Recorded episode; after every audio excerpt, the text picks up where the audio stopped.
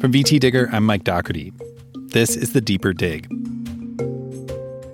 This week, how a Middlebury College student became one of Vermont's leading COVID 19 experts.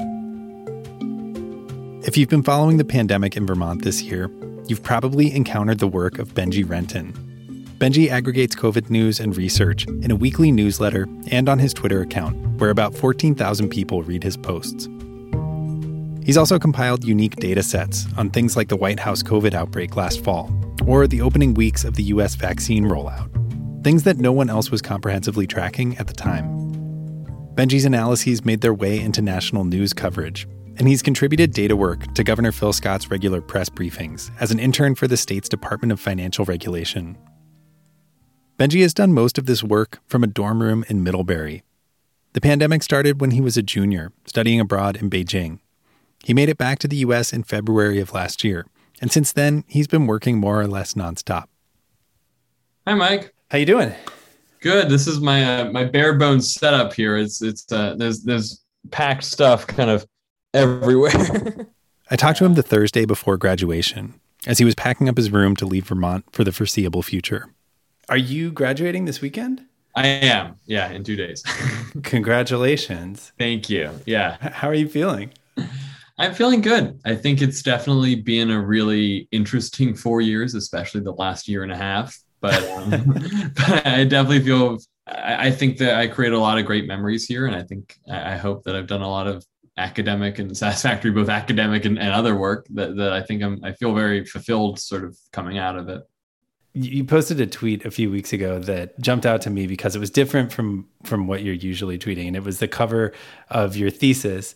And it was just this weird reminder that you are an undergrad in college and and that's been a thing that's been easy to forget over the course of the past year when yeah. you've also kind of carved out this niche as this really you know visible and reliable source of covid-19 information. And i want to know just how have you been balancing those two things? Yeah it's really fun. Whenever, as an aside, when when everyone says I saw your tweet, I always get really nervous. I was like, "What did I do this time?" uh, when everyone starts a sentence, I'm like, "Oh." It's been a really challenging year to balance everything like that. I'm still taking three classes, and, and I've been working on this thesis project for the past year or so. I, I started in the fall, worked a little bit in January, and have been finishing it really in the spring. And it's just really interesting because I think I came into this pandemic not having any formal training or any formal coursework, even in public health or really anything of the sciences. I think of why I only walk into the science building a number of times a semester here on campus. You know, as an East Asian studies major, I think that's been a really interesting perspective. And I think it's shown me that this is a pandemic that affects all of us in different ways. And there are so many different ways to approach a problem and I sort of felt like I came with it, you know, came to this pandemic with a, background that I thought was worthwhile, you know, being in China and just really understanding what was happening in the early days of this. And I, I always think back to the early days of this. You know, for a lot of people, they had their sort of moment in March when the world was basically ending. You know, the NBA had suspended their season. Tom Hanks tested positive. That all happened with like in, within a period of like three hours or whatever, and everyone sort of freaked out. Um, sure. but I think you know, for me, that was much earlier. And being in, being in China in January gave me this perspective oh, that I've sort of carried with me over the last year and a half. So, what was that moment for you? What was your Tom Hanks NBA moment when you were overseas? I think it was around the end of January, like probably the 27th or 28th. We had canceled our program on the 28th. I just saw that it was getting harder and harder to do the normal things that we would do abroad, whether it was traveling or even like leaving the campus, because they set up like a gate around our sort of college campus. And the world started closing in on us in a way buses were canceling. I was traveling at that time. And so there was like trains that were being canceled. And we sort of took the last one out of the station. And it was all just incredibly quickly. You know, people started buying masks. Not, there wasn't a mask order yet, or really, but people just started buying them. And I went to the supermarket and I bought the last one off the shelf. And I was basically like, I'm never going to need this, but like everyone else is buying them. So I should probably, you know, buy one myself. Um, I turned out having to use all of them for me, that all happened in January. And I think just living through those last couple days of especially like the group that I was with, a student sort of freaking out that they were going to have to go home, spending the the days getting everything they need to get done in Beijing, trying to help people get out, and then at, at night either helping out with departures or like writing what was happening on the ground or writing you know daily updates or whatever there were times in the end of january where i slept three to four hours a night wow. for for a couple days for sure. So what do you feel about going through those early days and going through that stuff earlier than a lot of the rest of the world? What unique perspective do you feel like that gave you on what came next? Yeah i think you know if people said did you predict a pandemic of this sort. I didn't have the knowledge or the expertise to really do that. And I didn't really think that was going to happen. I think it was going to spread. And I think I grew up in Hong Kong. And when I had moved there in 05, there was a bird flu pandemic.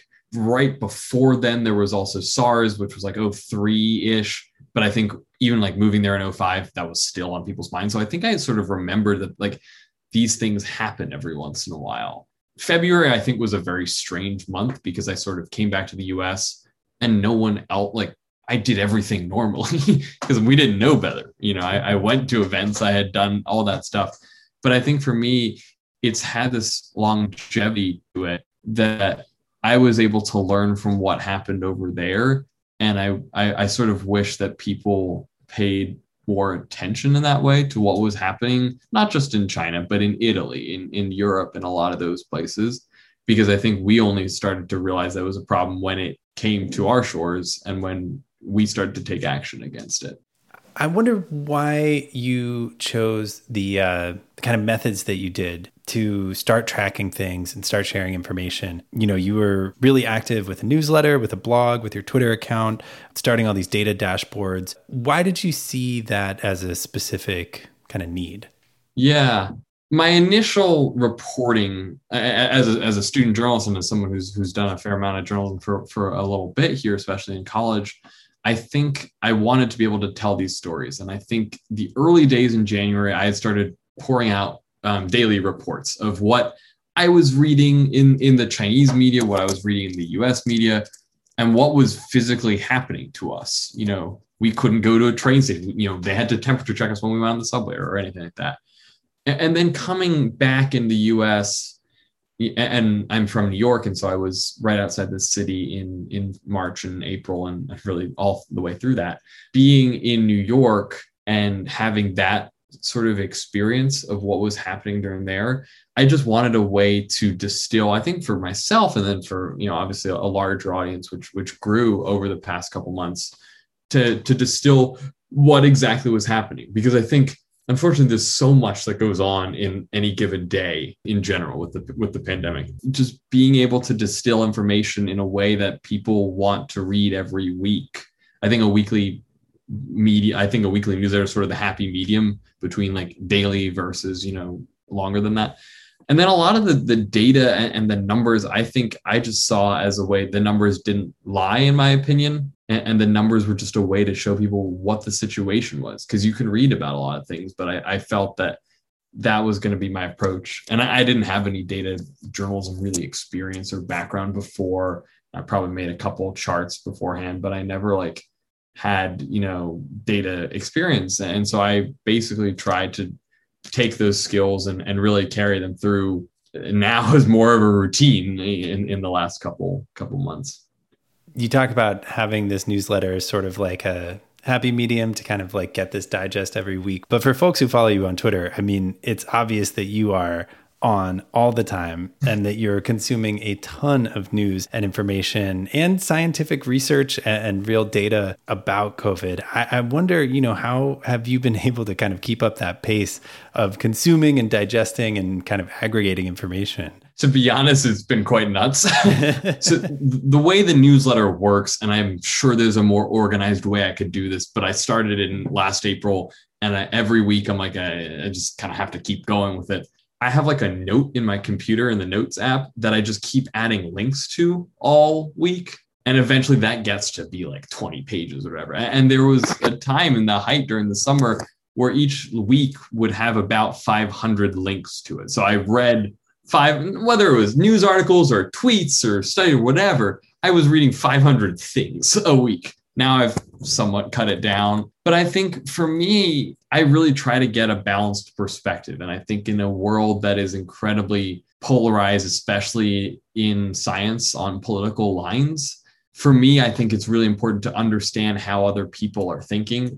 You know, I think I thought about this a lot in the in the vaccination role when you're trying to get more people to be vaccinated. The people who are not vaccinated right now are not the ones who care about R naught or epidemiology or really anything. They don't know about that. You know, they, they, they don't read anything about that. And so how do you get people to care? I think you need to sort of look at the everyday issues that affect, you know, Americans or, or whoever you're talking to. I think there's just been a big messaging crisis and, and a crisis of trust that who do you trust? And for me, I tried to sort of fill that role by really including all those perspectives, as many perspectives um, as, as I could. We'll be right back.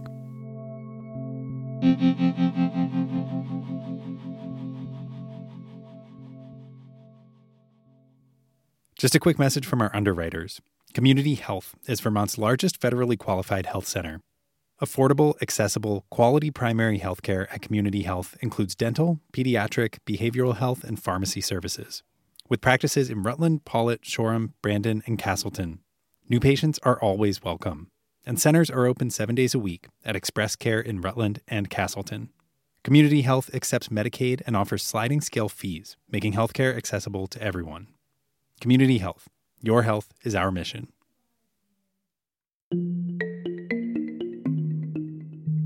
I reached out to a couple people who've worked with Benjy. They all say this kind of work seems to come naturally to him.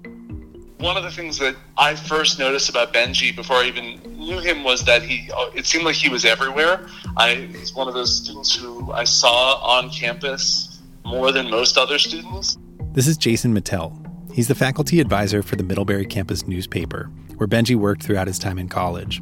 And he was really just engaged in the community, and there's a real sense of his presence.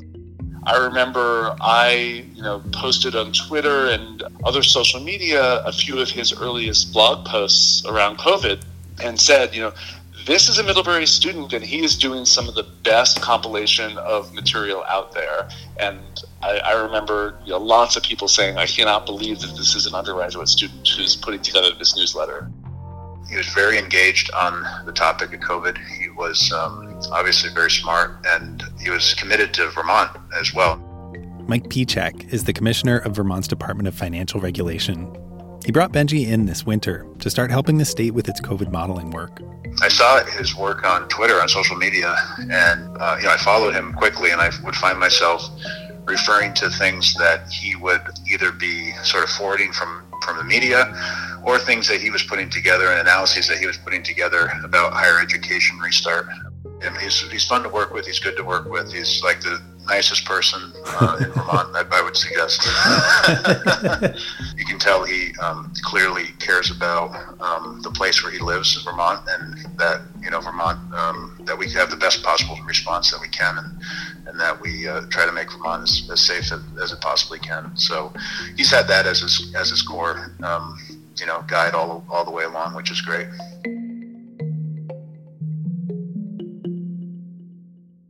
you make it sound as though you took on this work in this way where you sort of fell into it. But it's also clear that, you know, the way you followed through on that and the way you've stuck with it, that COVID 19 really seems to have a, a, kind of draw for you, that it like really sort of encapsulates a, a, real area of interest for you. And I wonder, have you thought about what, what that is? Like, what is it about COVID 19 that has, has provided this, you know, kind of fascination for you to kind of stick with this subject for so long?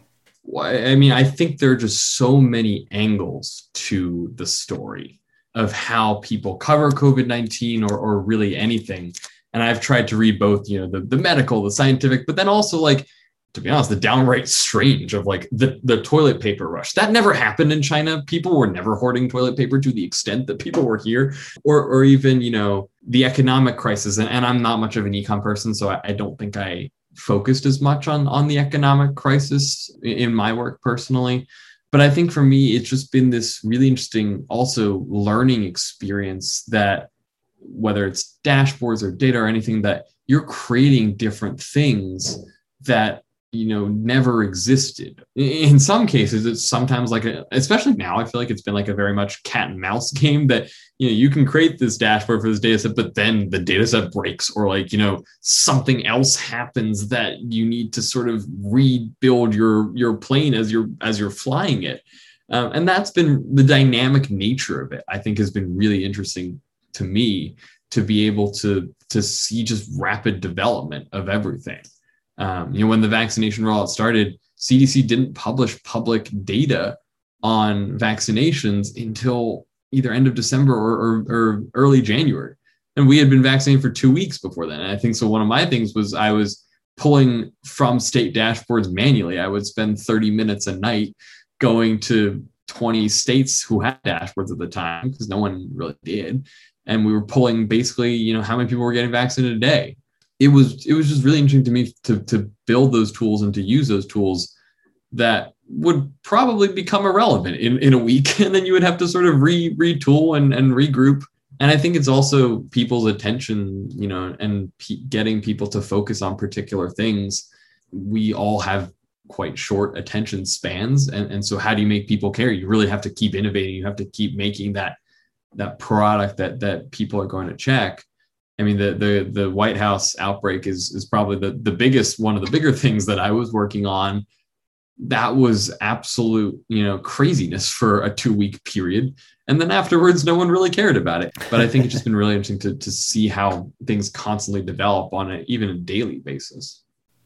Did you find it strange at any point that the work of pulling some of that data together fell to you to you know a college senior in, in a corner of Vermont? Yeah, I, I, did, and I think there's been a lot of examples of that where there have been incomplete data, and other people have had to fill the gaps. I think in the earlier days in the previous administration, there was just a lack of transparency when it came to the data.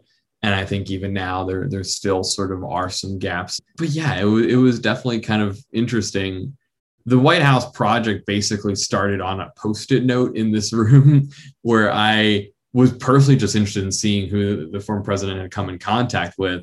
And then it turned into like a PowerPoint slide. And then I had partnered with a couple people who could build something that was more durable and could could be added to constantly. Um, but it basically just started on, on a little note card that I had on my desk. Was it because you had a vision that people are going to want this information? Like people are, are interested in this? Or was it really just fueling your own personal curiosity? I think it was fulfilling my own personal curiosity i didn't think going into it that, I, I, thought people were going to kind of find it fun or look at but i didn't project that it was going to get the the traction or anything that it had done. So you're graduating this weekend. You're moving out. What happens next? Yeah. So i'm going on a road trip for 22 days which starts next a week today next thursday and I think the purpose that I, I think there's a couple purposes. I think one is personal in that I never was really had the opportunity to travel this country. Um, and I really want to explore. I've never been to Chicago or Detroit or a lot of the places that, that, you know, people in this country may vacation to or whatever. And, and I think the second part is I really wanted to see I want to see a number of people who I've worked with online over the last year. So, but I also want to see what is it like to be in the US of June of 2021 um, and what does recovery mean? What does vaccination mean in different places? Because i think it's really interesting. I think one of the things that's perplexed me over the last year is just the, the sheer regional differences in this country the northeast versus the south versus the west. And so i'll be hitting 17 states i believe about 23 cities hopefully trying to meet with people connections with a couple of public health people. But i'm, I'm just excited to also celebrate the point that we've gotten to this moment that people can travel and people can do that kind of stuff. Yeah. Uh, someone who hasn't really moved much in the last year and a half. Well, let me ask you about that. I mean, how do you characterize the point that we're at right now? As somebody who's, who's been really close to this for almost a year and a half, what do you think about this moment? Is is the pandemic over? Are we just kind of entering a new phase of it? Uh, where are we? Yeah, I think it's really interesting. And I think one of the major points of change was a couple weeks ago when the CDC had, had changed that masking guidance for vaccinated individuals. Um, it happened to be the day that I was fully vaccinated. So, you know, it was it was really fun to see that. But but I think that day when the CDC changed its guidance, I think was a big moment for people. Many people who who are fully vaccinated that they can do a lot of the normal things that they were doing before the pandemic. A lot of people obviously have been doing that already. Some of them have been doing it all along, of course. But I think for a lot of us, especially here in the Northeast, that's been a major point. And I think how I think about it going forward is that, you know, this should be our way to reconnect with people, way to see friends, see family, and to, to do all those activities that we really enjoyed and, and, and participate in those.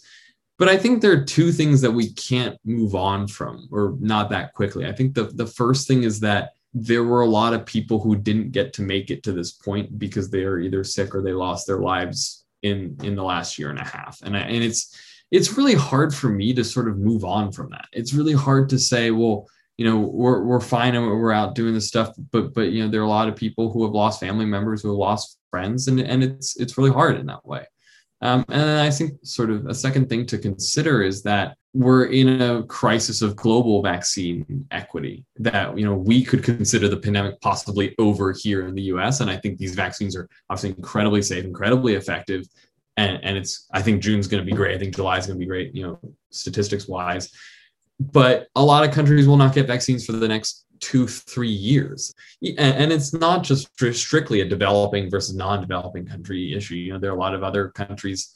I'm talking to a couple friends in australia and new zealand and, and many of them have not had the chance to get vaccinated. Even canadians some of them haven't had the chance to get vaccinated until the last week or so. And, and i think it's just really hard to i hope that we still consider that we are privileged to be in this position but there are a lot of people around the world that that aren't I, I know in the time that you've been researching and, and doing work around this that we've learned a lot about this specific virus. I wonder if you feel like there are broader takeaways that you're kind of coming out of this crisis with. You know, what are your, your big takeaways coming out of this year? Yeah, I think there's a couple. I think number one, pandemics or really any kind of crisis like, like this, they're very interdisciplinary. Um, and as an interdisciplinary major, I mean, I'm an international global studies major with focusing on East Asia. I've sort of gotten to take courses from all kinds of different disciplines, but I think it really underscores the point of bringing multiple perspectives together and really re- respecting yeah there are scientists there are doctors obviously that that's their focus but then you also need the sociologists. You also need you know the experts. You need a you know public private partnerships. You need the government to be on board. You need all that kind of stuff and then I think the second thing that I was thinking about is communication is really, really everything and, and incredibly important. How do you get people to care? That's really been something that I've focused on. I think even before the pandemic in journalism, obviously, when you're writing a story or you're doing a piece or whatever, you're, you're always thinking, how do I get people to care about what I'm writing about? Or how do I get people to care about this story? Um, and that's been something that I've just continuously thought about. How do you get people to you know really understand the stakes that are out or understand their personal threat or, or, or their risk. And i think the scientific communicators or the people who can communicate that information have really been the whole stars and, and the whole heroes of this thing because it's been really hard to to show people how this is affecting them. Um, and especially in a, in a society which is very divided and people have have you know vastly different beliefs do you see yourself coming back to Vermont? Yeah, I, I do in the future. I, I don't know if that's going to be immediately, you know, in the next couple years, but I, I, definitely would definitely come back and visit. Um, and it's been really, it's been really rewarding to be here for four years for sure. Thanks so much for your time, Benjy. Oh, absolutely. It. Thanks so much for having me. I, re- I really, I really appreciate all of it.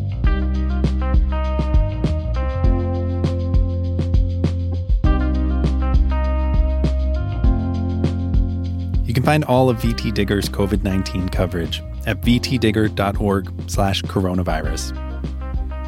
You're listening to The Deeper Dig, a weekly podcast from the VT Digger newsroom. Search for it and subscribe wherever you listen to podcasts, and you'll get new episodes as soon as they land.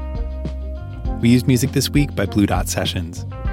We'll be back next week with more stories from the Digger newsroom. See you then.